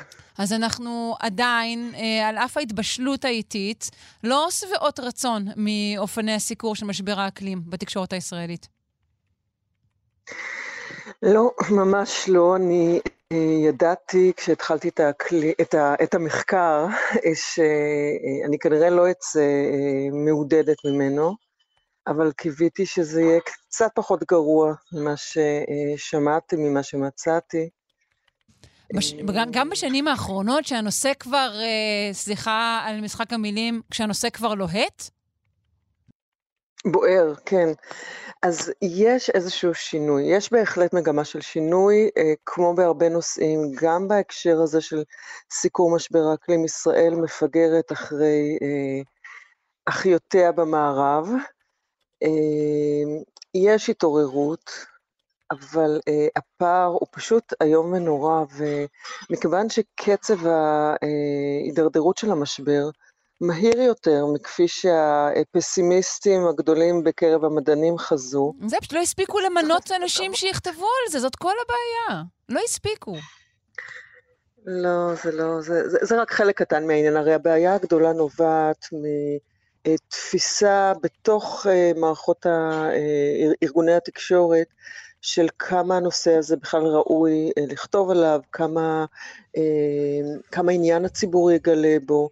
יש מעט מדי כלי תקשורת שיוצאים מנקודת מוצא שניתן לציבור מה שהוא צריך ולאו דווקא מה שהוא אה, רוצה, שזה, את יודעת, זו תפיסה של שידור ציבורי, mm-hmm. או של כלי תקשורת עם אחריות חברתית מאוד גבוהה. ברוב המקומות זה פשוט לא נתפס כמשהו מספיק סקסי, או לא כמשהו ש... קשה אה, מדי להעביר אותו לציבור, ולכן לא שווה להשקיע בזה משאבים. כן, לעומת אה, אנשי אה, האופוזיציה, שהם מאוד מאוד סקסיים, זה ידוע. אה, אני, אני, מה כן. שמעניין אותי זה עד כמה אה, רמת הסיקור היא בקורלציה למדיניות. כלומר, אולי פשוט באופן עקרוני זה לא מעניין, לא רק התקשורת, זה לא מעניין את המדינה כל כך. תראי, זו שאלה כמובן אה, מצוינת, ואני אה, במקור מגיעה מהתחום של תקשורת פוליטית, וכמובן שחשבתי והסתכלתי ושאלתי גם על הדברים האלה. אה, אז כן, באופן כללי, הנושא הזה לא נתפס כנושא שנמצא ברומו של יום, הוא לא בראש האג'נדה, לא הפוליטית, לא הציבורית, לא התקשורתית, והדברים האלה מזינים אחד את השני. יש תמיד דברים, שוב, משחק מילים, בוערים יותר. Mm-hmm. יש כאן בורות מאוד גדולה, כי אה, כפי שמצאתי במחקר ודיווחתי על זה כבר אה, בכמה במות, אה, הכל קשור, משבר האקלים מאוד מאוד קשור בצורה אקוטית, גם בהיבטים ביטחוניים וגם בהיבטים כלכליים ובהיבטים חברתיים. זה באמת נושא על, זה לא נושא שצריך לשמור אותו לסוף או לנישות צרות של סביבה ו... ודברים מהסוג הזה שהאפיל שלהם מבחינה חדשותית מאוד נמוך, הוא נוגע בדברים הכי מהותיים של החיים שלנו. יש פוליטיקאים שלא מבינים את זה, יש כאלה שכן מבינים את זה, אבל פשוט מעדיפים אה, להתעלם. יש כאלה שנתונים ללחצים, בדיוק כמו עיתונאים, של בעלי הון, שיש להם אינטרסים מאוד ברורים לא לתת למקום, לנושא הזה את המקום שראוי לו, כי זה עלול לאיים עליהם, במיוחד מי שקשורים כמובן לתעשיות המזהמות. אה, כן, יש, אנחנו יודעים ש... כן, שחלק מבעלי התעשיות המזהמות הם גם בעלים של גופי תקשורת, לא? בדיוק. יש כאן בעיה לא, בישראל. נכון, ואם הם, לא, אם הם לא בעלים באופן ישיר, אז הם חברים של. אה, יד לוחצת יד, יש אה, אינטרסים, מדינה קטנה, כולם מכירים את כולם. העוצמה של בעלי ההון היא, היא בהרבה מאוד היבטים בעייתית, בהקשר הזה היא פשוט אה, איומה ונוראית, כי על אף שאנחנו לא תופסים את זה, בסופו של דבר זה כן, זה יהיה עניין של חיים ומוות. Mm-hmm. עכשיו, מה שקורה, שמתי מעט מקרב ארגוני התקשורת והעיתונאים שכן מבינים עד כמה עמוק הבור שאנחנו אה, כבר נמצאים בו, אבל הוא רק הולך ומעמיק, דווקא בגלל העובדה שהנושא הזה לא נמצא בראש סדר היום הפוליטי, הם שמו לעצמם כמטרה לדחוף את זה קדימה, כדי להפעיל לחץ על אה, מקבלי ההחלטות. כשאני שאלתי את העיתונאים, מי הקהל שלכם, למי בעצם אתם מנסים להגיע, אז uh, אותם מתאים מעט אמרו, אנחנו מבינים שזה חשוב להגיע לציבור ולגרום לאנשים לשנות הרגלים של חלוקת זבל, הפרדת כן, זבל. כן, אבל אנחנו יודעים שהבעיות נמצאות במקומות הגדולים, אצל המזהמים הגדולים. כן. הם מבינים שבסופו של דבר הפנייה צריכה להיעשות אל מקבלי החלטות, אל הפוליטיקאים, להפעיל עליהם לחץ גם ישירות, גם באמת להניע את הציבור כדי שהציבור יבין שמה שהוא צריך לצפות מהפוליטיקאים, מנבחריו, זה לתת לנו אה, מענה בהקשר של האקלים, בדיוק כמו שקרה לגבי סוגיות חברתיות כלכליות. את יודעת, אני אומרת תמיד לסטודנטים שלי שהמחאה החברתית של 2011, ואולי זו שתתגבש לשוב אה, ב-2022, אה, הביאה להישגים נהדרים, והם לא מבינים על מה אני מדברת, ההישג הכי גדול שלה היה אולי העובדה שסוגיות של כלכלה וחברה הונחו אה, אה, על השולחן, ואנחנו אימצנו אותם כפרמטר מרכזי בבחירה של אה, אה, נבחרי ציבור. אותו דבר צריך לעשות עם משבר האקלים. כלומר, לא אה, ניתן את הקול שלנו למישהו שאין לו אה, אה, מצע בעניין, למישהו שלא מתחייב לתת מענה מיידי או כמה שיותר מהיר בעניין, וכולי וכולי. כדי שזה יקרה, התקשורת צריכה לפעול מהר ועכשיו. ראיתי בעיקרי הדברים, בעיקרי המחקר שלך כפי שהובאו בעין השביעית, ראיתי שדעתך אינה נוחה מכך שבעצם עיתונאי סביבה קלאסיים, מה שנקרא, אה, עוסקים גם במשבר האקלים. ותהיתי, אה, האם בעצם כל הנושא צריך אולי באמת סוג של מיתוג מחדש, כמו שרמז? כלומר, לצאת מהלשונית של מדע וסביבה. כלומר, אם נעביר את זה באמת, כמו שאת אומרת, לראש החדשות. כן. אין ספק שזה צריך להיות בראש החדשות. הבעיה שלי מבחינת אה, מי מסקר את משבר האקלים היא פחות עם כתבי הסביבה, היא יותר עם אלה שיש להם אה, ארבעה, חמישה, לפעמים שישה תחומי סיקור שונים, לא קשורים אחד לשני בעליל, ביניהם גם משבר האקלים. מה הסיכוי שכתב, גם אם הוא אישית מבין שהנושא הזה אה, חשוב וראוי לבמה, כמה זמן נשאר לו, כמה אה, אה, אה, פניות נשארת לו לעניין הזה, כמה אנרגיה. זה חייב להיות אה, אה, נושא שיש לו או כתב או כתבת שזה הביט שלהם, זה התחום שלהם, משבר האקלים, לכל היותר אקלים וסביבה, אבל עם הרבה דגש על האקלים, ויכול להיות שבאמת בשלו התנאים, שלא יהיה אחד או אחת שיסקרו את משבר האקלים, אלא שכל הכתבים יתייחסו למשבר האקלים בהקשרים שלהם, שהכתב לענייני ביטחון יסביר עד כמה המשבר רלוונטי, שהכתב לענייני mm-hmm. כלכלה יסביר עד כמה המשבר רלוונטי לתחום שלו וכולי וכולי. הבעיה היחידה עם כזה סוג של סיקור, שכשאין מישהו שאחראי באופן אה, פרואקטיבי לקדם אותו, וכל אחד אמור לתת את הזווית אה, אה, שלו, זה עלול ליפול בין הכיסאות. כן. אז... זאת באמת שאלה גדולה שצריך לחשוב עליה מבחינת ה framing, מבחינת ה... מסגור של הנושא, אין ספק שהוא חייב להיות נוכח ב- ב- אה, בכל תחומי החיים, כי זה באמת כן. נוגע בהם. אבל זה לא באמת תחום שאין בו הרבה... אין בו הרבה רכילות. צריך לדעת שלא משנה על איזה תחום מדובר, בעצם מה שעובד זה תמיד אה, דברים שמזכירים רכילות, ובאקלים אין הרבה רכילות. אה, עוד דבר שהעלית אה, במחקר שלך, זה הייחוס של נושא האקלים אה, לשמאל. מה שלא לא עוזר כן, לו כל כך. כן. בעצם, למה, למה הייחוס הזה קיים?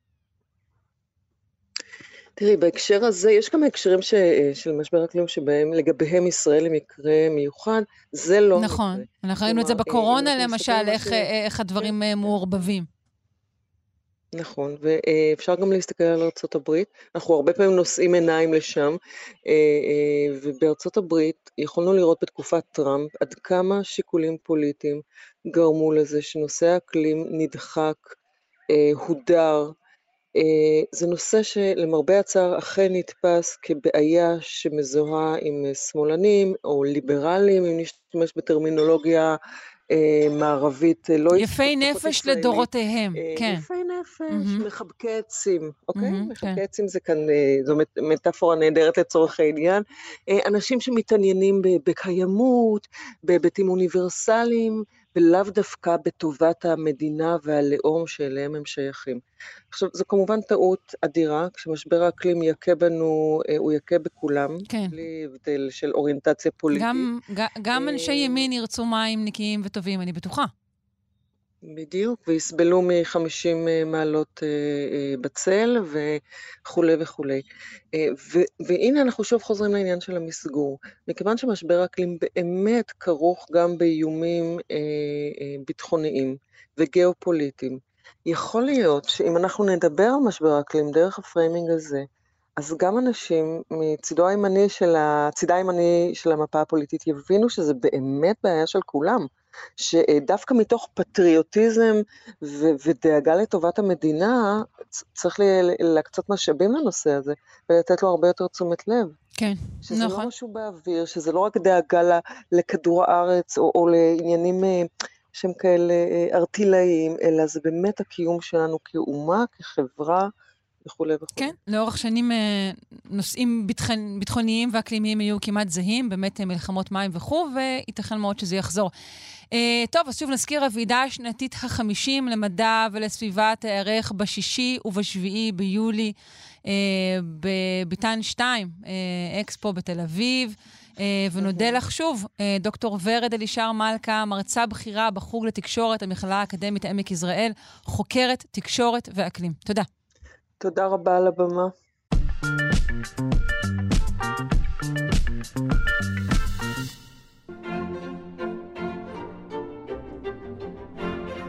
אני נרגשת לבשר על פינה חדשה, פינת האומנות. אה, אנחנו נשוחח עם יונתן הירשפלד, צייר וכותב על אומנות, ואיש רנסאנס באופן כללי. היי, יונתן. בוקר טוב. בוקר טוב. את מי הבאת לפינתך הראשונה? אה, חשבתי שנקדיש ככה כמה מהפינות הראשונות לאהבה. איזה רומנטיקן אתה, בחיי. תאמיני לי, ואני התחתנתי השנה, זה לא במקרה שזה על הראש שלי. שיהיה במזל.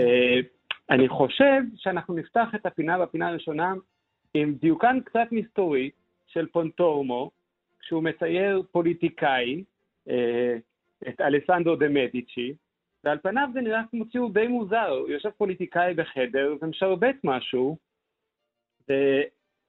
כלומר, בציור שני- עצמו נראה אלסנדרו דה מדיצ'י כשהוא משרבט משהו. מ- מי הוא היה ומה היה תפקידו? או, זהו, שאלסנדרו דה מדיצ'י היה סוג של שליט פירנצה, לרגע נורא מוזר, כי פירנצה הייתה בשורה של מהפכות, מסלקים את המדיצ'י, מחזירים את המדיצ'י, מלחמה עם הצרפתים, מלחמה עם האלה, מלחמה עם פיזה, הפיכות. מי שקצת מכיר את ההיסטוריה של המאה ה-16 יודע שזה היה שורה של אי יציבות פוליטית וכולי, אבל הוא היה פוליטיקאי שהיה מפורסם מאוד בשחיתות המוסרית שלו, שזה בעיניי נפלא, כיוון ש... יש משהו עלוב בפוליטיקאים שהם סתם מושחתים בשביל כסף או מעמד או כוח. הוא היה מושחת בשביל לקנות אומנות, לרדוף אחרי נשים, לשמוע שירה, לקרוא ספרות.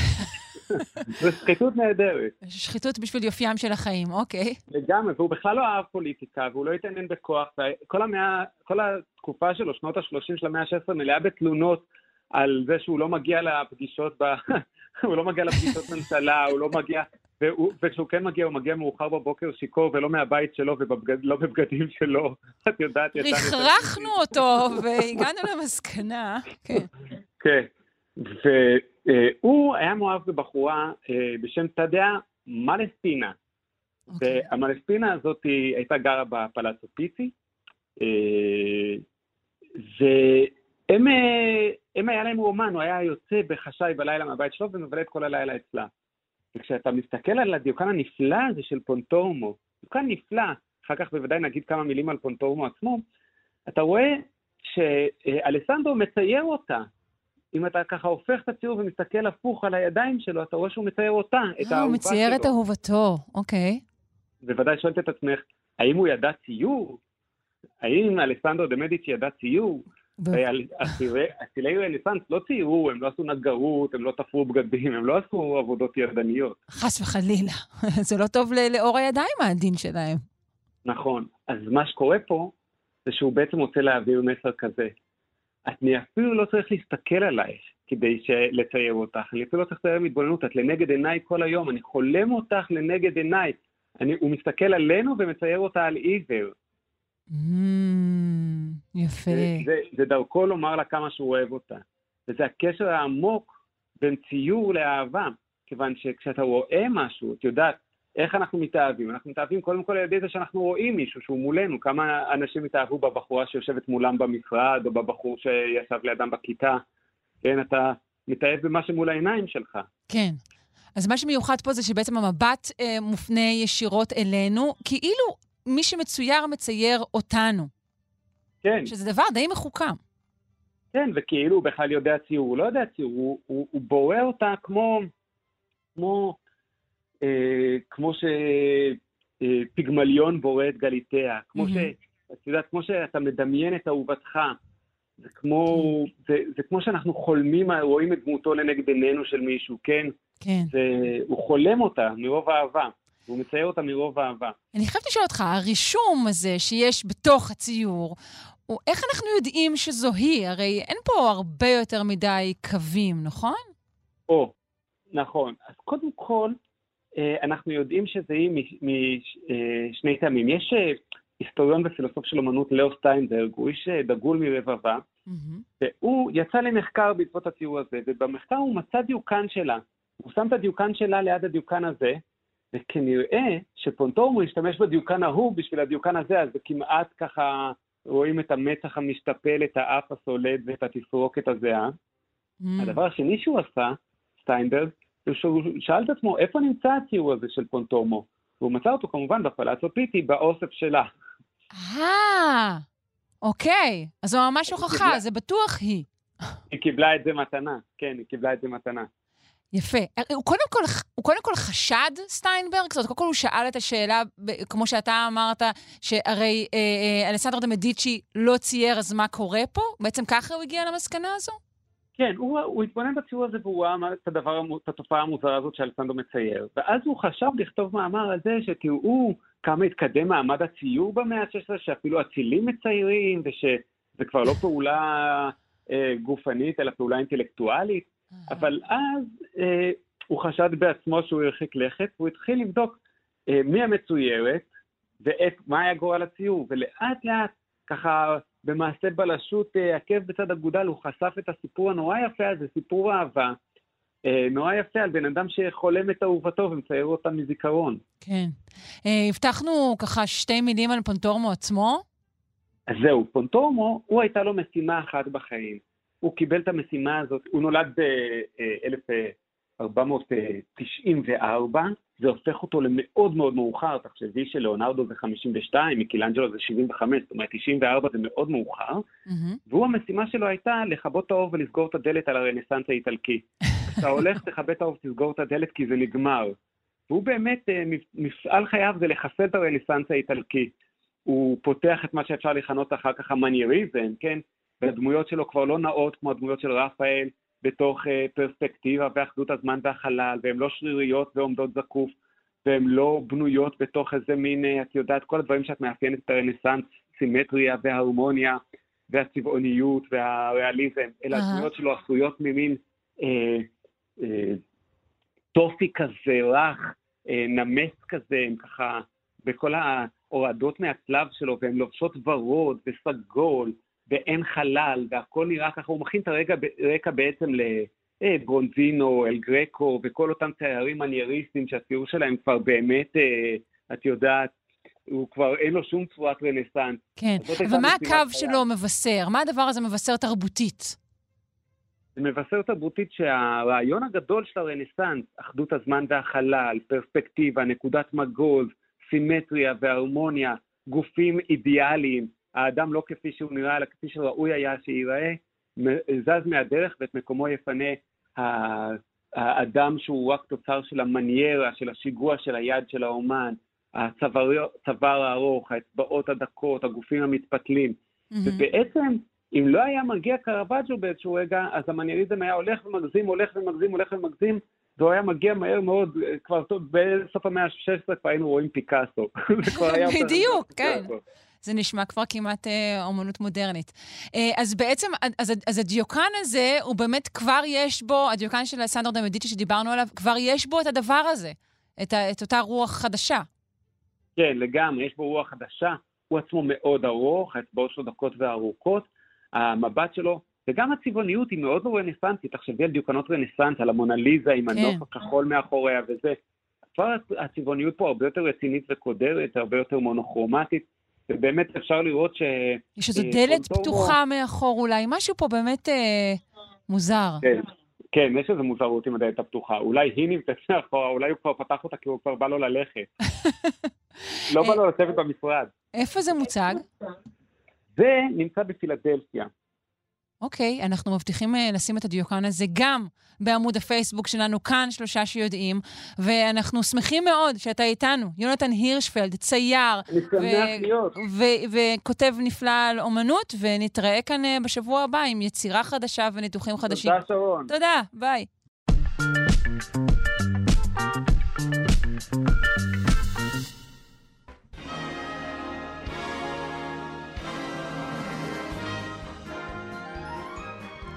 האם זה אבק כוכבים על כתפיי או שמא קשקשים? קשה לדעת. פינת התרבות עם יונתן גת, מרצה לתרבות ומבקר תרבות, והיום אני חושבת שנציין 21 שנים למותו של שחקן שמאוד מאוד חיבבתי, ג'ק למון, נכון?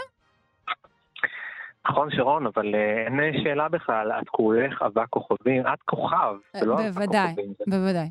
החבר'ה מכנים אותי אה, חור שחור, אבל בסדר גמור. אה, כן, גם אני מאוד מאוד אהבתי את השחקן הנפלא הזה, ג'ק למון, אה, שבאמת אה, היה אחד הכוכבים ההוליוודיים המרתקים, המעניינים, הנפלאים. יצר גם, שיחק גם בקומדיות נפלאות, אבל גם בדרמות חשובות. וצריך להגיד שג'ק למון היה הגבר החדש, הוא היה, כמובן במובן הקומי, הוא לא היה גבר-גבר, אבל גם במובן הדרמטי, הוא היה הגבר היותר שברירי, אה, בואכה וודי אלן, כן, מקדים את וודי אלן, במובן הזה שהוא לא היה הגבר השוביניסטי, המחפצן, האמפרי בוגרטי הזה, הג'ון וייני הזה, אלא גבר אה, ג'נטלמן, אה, נעים, שזה, יש לזה מחיר כמובן, המחיר הוא שהוא היפוכונדר, כן? אה, כן, זה תמיד בא עם התכונה הזו, כן. כן, חלש, גבר חלש, אבל כוחו בצ'ארם שלו ובהומור שלו וב... אה, ב... ביושרה שלו, בערכים שלו, למשל כמו בסרט שנקרא הדירה, סרט של בילי ויילדר, ג'ק למון היה כוכב ענק של, אהמ. של בילי ויילדר כן, הגדול. כן, הוא ממש שיחק ברבים מסרטיו.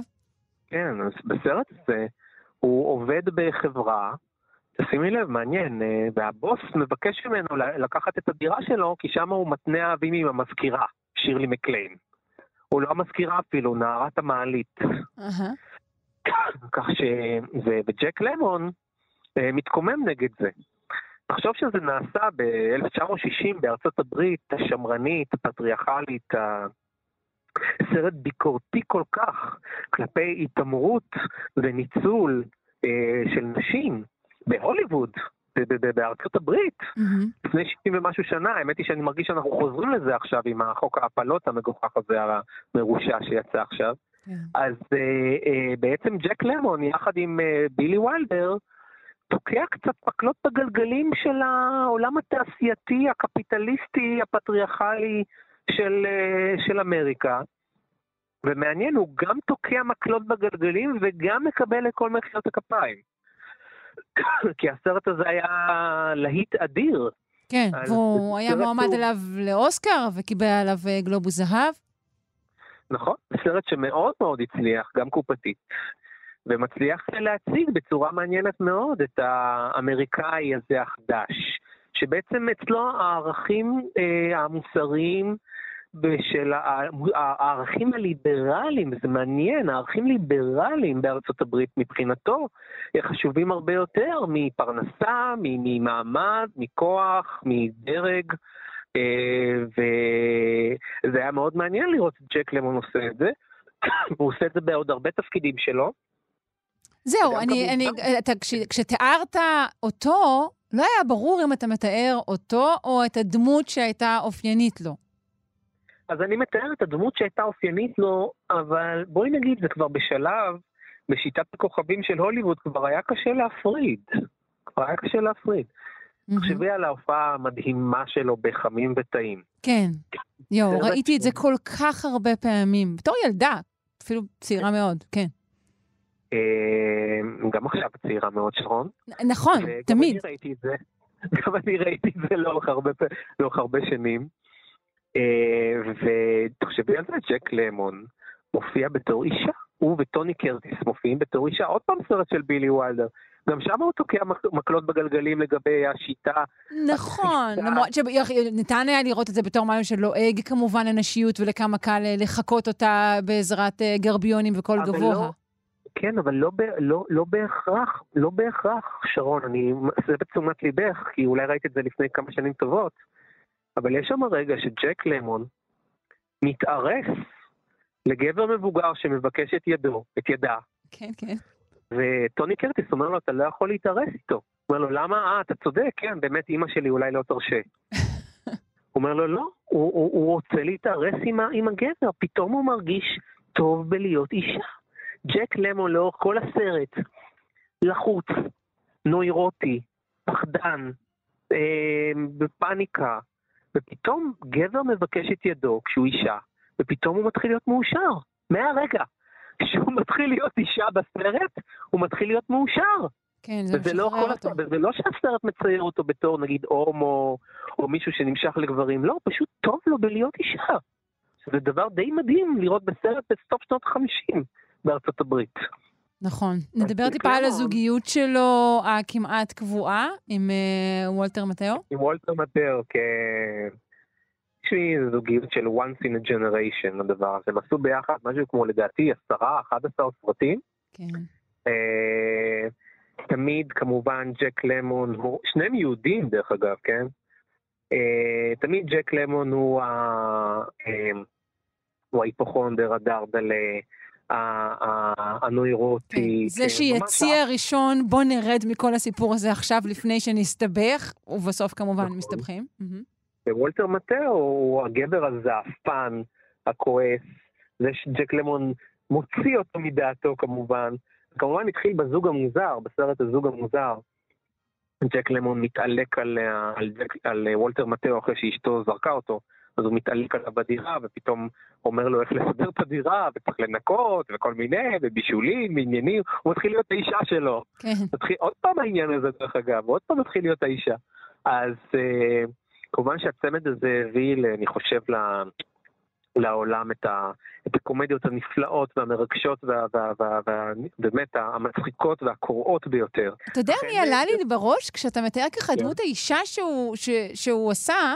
Uh, בעצם. כן. אני חושבת על מוני מושונוב, שגם הוא, שגילם נשים לא אחת, הוא גילם אותם תמיד באופן מעודן וטבעי נכון, ולא נכון, לעגני נכון. בעיניי. ולכן תחשבי על uh, מוני מושונוב ושלמה ברבא כמקבילה של ג'ק למון ווולטר מטר. נכון. Uh, כן, הזוג המוזר, לא, לא, לא פעם הם שיחקו את הזוג המוזר, לא פעם קוראים להם הזוג המוזר, רק שבאמת גם גם ג'ק, גם מוני מושנו ושלמה ברבא הם באמת הזוג המוזר, הם באמת עבדו ביחד המון המון שנים. אני חושב כבר קרוב ל-40 שנה. נכון מאוד. כן, כשבילי וולדר קיבל הקלטות, הוא קיבל הקלטות של המחזה, איך הם מציגים את זה פה בארץ, הוא אמר, וואו, הם נורא נורא מתאימים, זאת האדפטציה אולי הטובה ביותר שיש. לזוג המוזר. כי uh, צריך לזכור, מכל העולם, באמת מונים השלום ושלמה ברבא הם גם באמת יהודים, אז uh, כנראה שבילי וולדר היהודי מאוד מאוד אהב את הצימוד הזה. אז ג'ק למון uh, uh, באמת הציע גבר uh, שהוא אמנם חלש, והוא אמנם פחדן, והוא אמנם היפוכונדר, אבל הוא גבר שנאמן לאשתו, גבר שלא מחפצן אותה, גבר שמציע אה, זוגיות אה, שמבוססת על, אה, על הדדיות, על שוויון. ו... זה הגבר להביא הביתה. נראה לי שזה בקרוב גבר שיהיה קשה למצוא באמריקה. פינת התרבות שלנו, תודה רבה לך, יונתן גת. אני יכול כן. להמליץ על משהו? אה, בטח. לא, אז אנחנו לא נפרדים ממך, אנחנו נשארים. בבקשה, המלץ נא. המלצונת קטנטונת. יש סרט דוקומנטרי נפלא שאפשר לצפות בו ב-yes, שנקרא 1341 פריימים מהמצלמה של מיכה בר-עם. אה, כן, בר-עם כן. הוא אה, צלם עיתונות uh, uh, מדהים, כבר אה, חצה את גיל ה-90 לדעתי, ובסרט הזה של רן טל, שהוא במאי נפלא, mm-hmm. uh, שגם עשה את המוזיאון ועוד סרטים נפלאים שאני מאוד אוהב, uh, מראה לאורך כל הסרט, אכן, 1341 פריימים, אבל כל פריים הוא יצירת אומנות של העיתונאי הזה, שלאורך, וזאת לא, אני יודע שזה יישמע מליצה בקלישאה, אבל לאורך הצילומים שלו על המדינה, יש באמת סיפור. סיפור של המלחמות, הסיפור של המאבקים, והסיפור של התמונות שלא פורסמו, ותמונות, ותמונות שמספרות על הסכסוך, ועל השלום, ועל החלום, ושברו גם יחד. אז הסרט קוראים 1341 פריימים. מהמצלמה של מיכה ברם, כן. אפשר למצוא את זה ב-yes VOD, ואני מאוד מאוד ממליץ עליו. זה סרט שמורכב רק מתמונות סטילס? רק מתמונות סטילס, אבל כמובן עם הקריינות וראיונות עם מיכה כן, ברם עצמו. זאת אומרת, הוא מסביר, הוא מסביר, הוא מספר, וגם אשתו שם צצה לאורך הסרט, מתווכחת איתו מדי פעם. יפה. אז uh, סרט מרגש ונפלא ומרהיב בצורה בלתי רגילה. חמישה כוכבים, כדאי מאוד לראות. תודה רבה. יונתן גת, מרצה לתרבות ומבקר תרבות. יום טוב.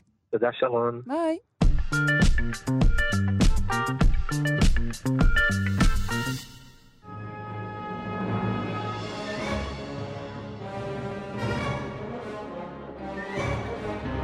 רבותיי, ההיסטוריה חוזרת, וזו לא סתם היסטוריה, אלא ההיסטוריה המטורפת של העולם. עם ערן מנהר, עורך ומגיש ההסכת מנהר הזמן. היי ערן. אהלן, מעניינים. טוב, טוב מאוד, איך אתה? אה, אה, קריטי אך יציב, בוא נגדיר את זה ככה. איזה מספיק טוב בשבילי. מה הבאת לפתחנו היום? היום אני רוצה לדבר איתך, את מכירה את ההרכב אה, שפיות זמנית? כן, בוודאי. מי לא מכיר? אז אנחנו כולנו יודעים שזה פרפרזה. כן, נכון? כן, אוקיי. נכון. זה היה ביצוע אה, שלי כמובן אה, לשיר הזה. ודאי, זה עיבוד, עיבוד חדש. אה, אז ברור לנו שזו פרפרזה על הביטוי אי שפיות זמנית, שזאת בעצם טענה של אנשים שעומדים לדין כדי להתחמק בעצם מהעמדה לדין על איזשהו פשע. והטענה הזאת לאי שפיות זמנית היא לא דבר חדש. כן, ממש לא. כן. דבר די מופרך בסך הכל, אבל בסדר. כאילו, כן, פשוט, אבל הכל... ברור שאם עשית משהו כל כך, כל כך זוועתי, אז היית בהתקף אמוק וטרלול מוחלט. כלומר, כן, אבל לי. זה... טוב, לא ניכנס לפלפולים המשפטיים. כן, לא, לא ניכנס, אנחנו גם לא מבינים בזה בכלל, סתם אנחנו. בדיוק, אבל רגע, אבל אנחנו מבינים באיך הכל התחיל. אוקיי. הכל התחיל בבחור בשם דניאל סיקלס, הוא היה סנאטור אמריקני, הוא היה חבר קונגרס, ובסוף המאה ה-19 הוא גם היה איש צבא. יכולה לדמיין לך את הדמות ככה אולי בשחור לבן, מדהים, שפם ככה יפה. למרות שבמציאות הוא היה בצבע לגמרי לדעתי, זה רק... אה, לא, אני חושב שהוא ספציפית היה שחור לבן. אה, אבל הוא בעיקר נודע בזמנו כחובב נשים. עכשיו, כל כך חובב נשים, עד שהוא הכניס את אחת היצאניות הידועות, פני ווייט, לאספת המדינה בניו יורק. אה, הוא אפילו לקח אותה אה, איתו כאילו כדייט, או סידר לתפקיד? אה, הוא גם וגם כזה. הוא לקח אותה ללונדון במסגרת משלחת, והוא השאיר בבית אישה בהיריון. אגב, הוא היה גם זה שרצח את פרקליט המדינה של וושינגטון, די.סי, הבירה, פיליפ ברטון קי, שהיה בן של פרנסיס סקוט קי, זה שחיבר את ההמנון האמריקאי. אה, האיש היה, אנחנו מבינים, איש בעייתי. אה, הוא התחתן בגיל 33, אשתו הייתה בת 15, המשפחה התנגדה, את יכולה להבין למה, אבל בכל זאת זאת המאה ה-19, והוא צבר ניסיון עשיר, אני יודע, נואף נקרא לזה. מבחינתו, אגב, זה היה לגיטימי לחלוטין, אבל... כן, בשעתו נואף נקרא שובב סדרתי או משהו כזה, כן. כן, אבל כשהתברר לו שאשתו, גם היא, מה שנקרא אז מתפרפרת, ועוד עם קי, שהזכרנו לפני רגע, אז זה ממש ממש לא נראה לו, והוא התעמת איתה, והוא הכריח אותה להעלות בכתב אה, הודעה בדבר הרומן שהיא אה, ביצעה, אה, והוא לקח לה והחרים לה את טבעת הנישואין. אה, ולא הרבה זמן אחר כך הוא תפס את קי, מנסה לארגן עוד אה, מעשה ניאוף עם הגברת, הפעם בבית שלהם, והוא הצטייד אה, סיקרס בשלושה אקדחים, הוא תפס את קי בקרן הרחובות פנסילבניה ומדיסון פלייס, ממש מול הבית הלבן. 12 עדים דיווחו שהם שמעו את סיקלס צועק משהו בסגנון כי נבל שכמותך, פגעת בכבוד שלי, בכבוד של הבית שלי, ועכשיו אתה תמות. לא ברור אם הירייה הראשונה פספסה אותו, שהנשק היה תקול, אבל קי ניסה להילחם בסיקלס. סיקלס שלף את האקדח השני שלו. קי ניסה לברוח, אבל הירייה השנייה פגעה בו באזור החלציים, והוא נפל וזעק, אל תירה בי, אל תירה בי, הוא צעק רצח, רצח, כדי שיבואו לעזור לו. Uh, הוא שלף את האקדח השלישי, סיקל, וירה בו ישירות בחזה. והירייה הזאת הרגה אותו, אגב, רק אחרי חצי שעה, או שעה, משהו כזה. Uh, וסיקלס ניסה לירות בו שוב בראש, אבל האקדח שוב היה תקול. Um, וכמובן שהוא נעצר, ולאחר הרצח הוא הודה, והוא גם הסגיר את עצמו אה, לרשויות, זאת אומרת, הוא שיתף פעולה. אה, חבר קונגרס בכלא זה לא עניין של מה בכך, אה, וסיקלס אה, הורשע גם להחזיק באקדח האישי גם במעצר. אם כבר אנחנו מדברים על... זה יפה שככה שומרים על, על המסורת. אה, כן, ולמרות שהוא הודה והתוודה, במהלך המשפט, עורכי הדין שלו טענו כי בזמן הרצח הוא לא היה שפוי זמנית. כמובן, עקב הבגידה של אשתו. זאת אומרת, mm-hmm. היא הוציא אותו מכליו והוא לא היה שפוי זמנית. זו, זו הפעם הראשונה שעלה הטיעון הזה? כן, זאת הייתה הפעם הראשונה. אגב, שימי לב לזה, העיתונות גיבתה אותו. זאת אומרת, הלך הרוח הציבורי היה לטובתו ונגד אשתו. וחבר המושבעים וזאת למרות שהוא היה ידוע גם במעלליו, אני מניחה שהם לא היו מוסתרים. נכון. Mm-hmm. Okay. אוקיי. אה, חבר המושבעים בעקבות כל זה שחרר אותו וקבע תקדים משפטי בינלאומי. אי שפיות זמנית.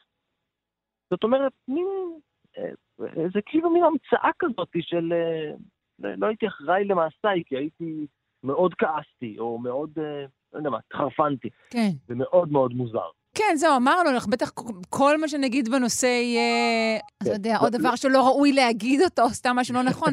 אבל באמת אני נכון. תוהה, נגיד, נכון, אמרת שהוא הגיע עם שלושה אקדחים. נכון. אז כמה זמן אחורה צריך היה הוא להביא את שלושת האקדחים כדי שעדיין זה ייטען כאי שפיות זמנית ולא כתכנון מראש בדם mm. קר, למשל. דברים כאלה, נכון? נכון, נכון, אבל לא בטוח שהמשפט היה כל כך מורכב. כן? פשוט טענו, הוא לא היה שפוי, אבל הייתה פשוט האווירה ברחוב אה, והדיווחים, כי בכל זאת, האיש אה, מהמחוקקים, כן? הוא חלק מהשלטון, הוא חבר קונגרס. כן. אה, מגבים אותו. זאת אומרת, זה בסדר, עשית דברים שלא צריכים לעשות, שלא צריכים לעשות, אבל עשית אותם כי, כי ככה אין מה לעשות, זה, זה, אין, אין דרך אחרת, והאישה לא נהגה נכון. כן, לראש עולים אה, עוד שירים, בהם יוצא הגבר עם אה, אקדח כדי נכון. אה, לחסל את אה, אשתו התזנונאית. בדיוק, בדיוק. בדיוק. טוב, עוד לא נכנסנו פה בכלל לענייני הנשק האמריקאים, שזה דיון אחר לחלוטין, כן. אגב, שדי דחף את המשפט הזה קדימה. זאת אומרת, כן, זה לא היה, לא היה. ובשבוע כזה אנחנו יכולים לדבר על כך שאולי האומה האמריקאית כולה לוקה באי שפיות זמנית, או אולי אפילו ארוכה מכך, אבל זמנית, זה... זמנית. משהו אחר לגמרי. ההיסטוריה המטורפת של העולם, ערן מנהר, עורך ומגיש ההסכת מנהר הזמן. תודה רבה לך. בוקר טוב. בוקר טוב.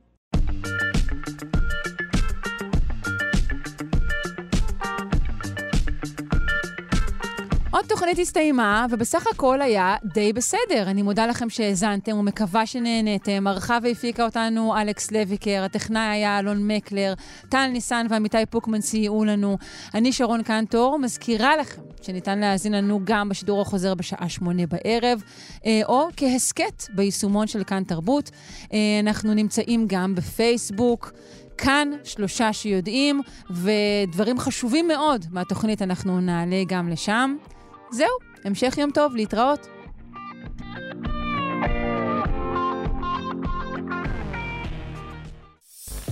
אתם מאזינים לכאן הסכתים, הפודקאסטים של תאגיד השידור הישראלי.